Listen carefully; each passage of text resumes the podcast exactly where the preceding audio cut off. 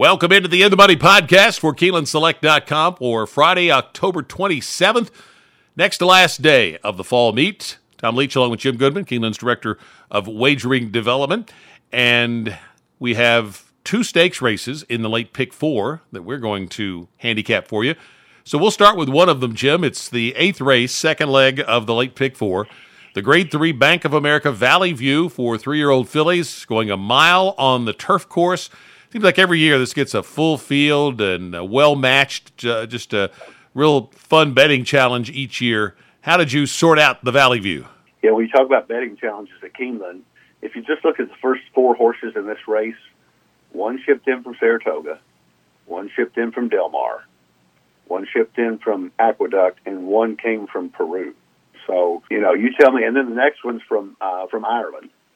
So and Kentucky Downs, and you just go on and on. And, and one of the hardest things about making a morning line or betting these races is is just trying to compare horses that will run at different venues. And that's what you got to do in this race. I went with Sacred Wish for George Weaver. Uh, I thought that this filly, uh, six times out of eight in the money, uh, the only race she's run really badly recently is the Saratoga, Alabama, when they tried her to mile and a quarter, and she didn't want any part of that. But she came back, bounced back out of that one, uh, and got on the turf for the first time, and lo and behold, got a 90 Beyer uh, in a listed stake at Aqueduct. So uh, George Weaver is a great turf trainer. I wonder why they had this. This filly was on the uh, kind of the three-year-old tour with Black Eyed Susan after she did well in Gulfstream Oaks in the spring, but now she's on the turf, and I think she's made for it, and she's going to like this turf course here at Keeneland. So Sacred Wish is my pick for George Weaver and Johnny Velazquez, but going deep in the pick four, going to use Pride of the Nile for Flavien Prat, who's proven time and time again that he's one of the top riders in the world, uh, taking horses to the lead here that that you didn't think had a shot, and, and Flavien is a, is extremely riding extremely well at Keeneland. Secret Money for Brendan Walsh and uh, Tyler Gaffalione comes out of the Grade Three Music City at Kentucky Downs, where she won by a length over a couple of decent horses. Bling, that's uh, in this race, who came back to win, and Danse Macabre, uh, who came back to win. So I think that Music City turned out to be a key race. Secret Money's got a big shot in here. Going to use Eternal Silence, shipping from Ireland. Uh, Jessica Harrington is not a very well known trainer here, but uh, this horse comes over from Ireland and first time North America. You got to look at her at eight to one. Safine for Eddie Kenneally had a really bad race last time out at Kentucky Downs, but you draw a line through that one, and she's very she fits very well here. Luis Saez takes them out. Excuse me, and she's he's ridden her five times in a row prior to the Kentucky Downs race. And then surge capacity for Chad Brown, just because it's Chad Brown and Joel Rosario, but this filly uh, has shown a lot of ability in the winning the Lake George at Saratoga on a yielding turf course, and then coming back in the Lake Placid, only lost by two lengths to a spray. So it's going to go deep in here. Uh, lukewarm pick is Sacred Wish for George Weaver and Johnny Velazquez. And just to show you how challenging this race is, I like most of those uh, for my ticket, but I picked one on top that you didn't mention, which is the eight Bling, who I think is just peaking at uh, this time ran in the Grade Two Jessamine and the Grade One uh, Breeders' Cup off a maiden win last fall, so they clearly had a high opinion of this filly. And she comes back this year and is just run well and steadily gotten better of late, coming off a really impressive win here earlier in the meet for Vicki Oliver, whose uh, barn has uh, done really well at the fall meet.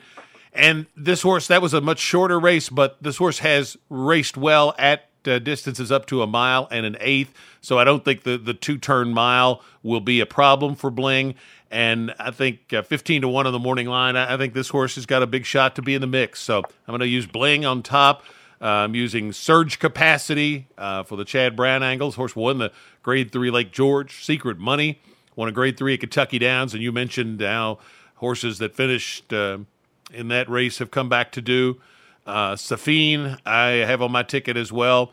Really bombed last time, but maybe the distance of a mile and five sixteenths was just too much. Cutting back to a mile might be just the, the tonic for Safine. And then Sacred Wish was the other one I'm using, just for the reasons that you mentioned. A lot of class there, and three of her last four have been very good. So those are the ones that I'm going to use. I'm going to go five deep, but a little bit of a price on top in Bling.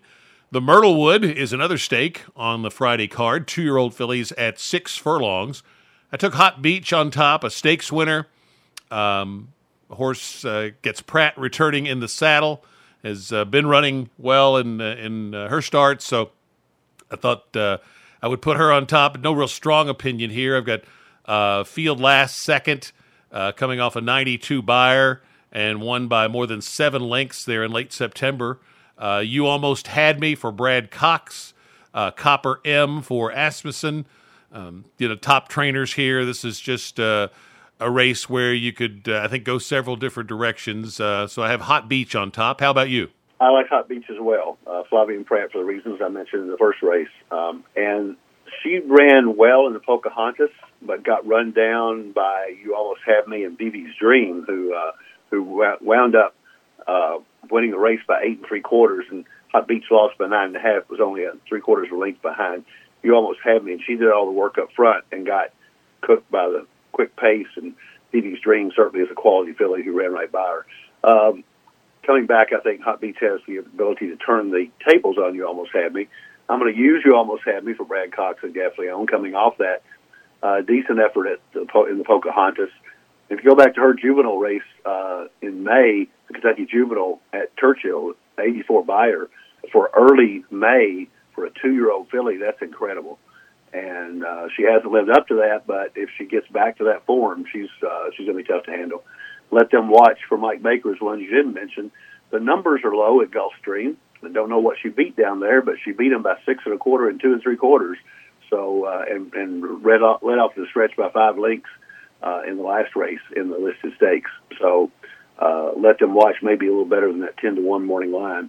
And field last for Rusty Arnold is the one that I, I included as well. So I went four deep here. Yeah, uh, field last. If uh, she runs back to that last race, uh, they may not catch her. It's just you don't know if that's kind of a uh, an outlier or if that's who she has really become. Uh, let's move to the seventh race that starts the late pick four. It's an allowance optional claimer, uh, essentially second level allowance types three year olds, and they will go a mile and an eighth on the main track. Who did you land on? Well, I had to land on somebody with a single, and I landed here on She's Looking Lucky for Matt Shirer. And Matt doesn't have many horses. He only started two horses here at the meet, but he's an outstanding trainer. Santana takes this one back for him, uh, um, and the filly ran really well uh, in the Seneca at Churchill listed stakes back in September with an 88 Beyer. Uh, got beat by Zajera, who's who would be odds on in here, uh, and then Taxed ran third, so she beat Taxed. So uh, I think she's going to like the mile and eight. She's already won at a mile and eight uh, at Ellis Park on a sloppy track with Saez up. Santana takes the mount today. She's looking lucky. It looks like the controlling speed in here, and I like controlling speed on a long race because uh, Santana's good enough to to milk this down a little bit and maybe go a half in 48 or so and then hold off the closers. There's a other speed in here. Thunder's Rock and Roll has some speed, but I think that she's looking lucky. Probably has the best early speed and would be able to control the pace. Chop Chop is an enigma to me. Uh, uh, she was so good uh, back here in the Alcibiades last fall, and then came back and uh, didn't run well in the Breeders' Cup Juveniles Filly and went off as as the favorite and then just hasn't come back as a three year old as well as they had hoped. Uh, she certainly has the back class and the ability, but she's also burned a whole lot of money. And I'm not going to use her. I think that she's going to be at a good shot shot to make the exacta, but I think she's looking lucky. Is just better right now, and I just don't want to waste any more money on Chop Chop. So I'm going to single. She's looking lucky here in the seventh race. I ended up taking Chop Chop on top uh, because of that back class, and because I, I really wasn't that high on anybody else, I kept looking to make a case for somebody to to beat her, and I couldn't get past liking Chop Chop the best. So thinking maybe the second off the layout because you're right, she just didn't come back at three and show any improvement. But this is the second start off the layoff, so if she moves forward, maybe she starts to get back to who she was. She's looking lucky's next on my list. I've got Alexa Lou. Um, she's a daughter of Medaglia d'Oro, so should like the mile and an eighth. And then Corning Star, and I just threw that one in there. I'm going to go four deep on my pick four ticket because of the McPeek barn uh, heating up here in the last few days of the fall meet. So I'm going to throw Courting Stone on there as well. The 10th race is two year old filly maidens on the turf at a mile and a 16th. I have Floribunda on top for Todd Pletcher. I think this horse needed that debut race. Uh, a mile at Kentucky Downs is a is a tough ask first time out, and I just thought Floribunda finished kind of like she was uh, a short horse and rallied wide on a day when the inside was best. And I just think she improves a lot off that race and will be hard to handle in here. Lady DeBerry was second to Just FYI. It was a good one, and that was up at Saratoga. So uh, I think you have to take a long look at that one. Uh, Just Deny is uh, Danny Gargan, who has shipped one horse here and won with it. And you get Saez. And, uh, and I was watching the, the Fox show up during the Saratoga meet at one point, and they talked a couple different times about how well stocked Gargan's barn is with two year olds. So uh, 12 Just denies worth considering. Dazzling Dictator, the four. It's Ian Wilkes' uh, second time out horse, and his horses generally don't fire first time out. So, second time out, you, you figure you're going to get some improvement on a Wilkes horse. So, you could take a look at that one for your ticket, uh, depending on how deep you want to go. But uh, Floribunda on top for me in the 10th. How about you, Jim? I like Floribunda. Uh, I like Lady DeBerry a little bit better. Uh, Chad Brown uh, ships this year, obviously not the top of his list, but she did run behind a next out winner in just FYI at Saratoga. Gets Prat to ride again, um, and that's a potent combination. They're 24% for the year. Floribunda would be my second choice for Pletcher Velazquez. Also going to use Just Deny because of the reasons that you mentioned with Danny Gargan having some two-year-olds in his barn. I'm going to use a couple that you did not mention. Cleopatra's Nile for Saffie Joseph, coming off a decent effort at Kentucky Downs. Um, 20 point improvement in Beyer from her first start on synthetic at Gulfstream.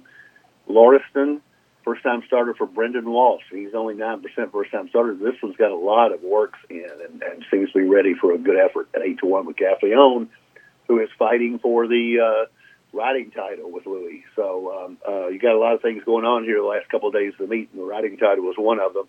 I'm also going to use uh, Cherie DeVaux, whose barn is heating up a little bit. It's satisfactual first time starter. Uh, she's only 8% first time starter, but again, this one's got a lot of works in at Ellis Park and ships in here for Cherie, and uh, maybe she's got a shot at 12 to 1. I think this race is wide open.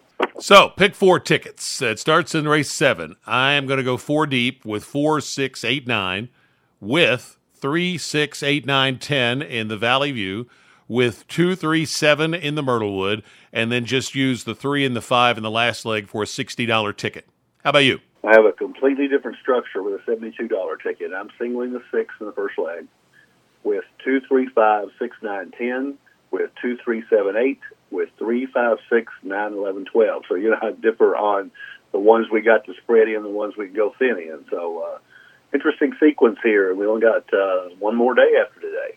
Yeah, two days left to to get even or to uh, parlay those wins for the fall meet at Keeneland. So best of luck, and we'll be back with one more edition of the Keeneland Fall Meet in the Money podcast for KeenelandSelect.com.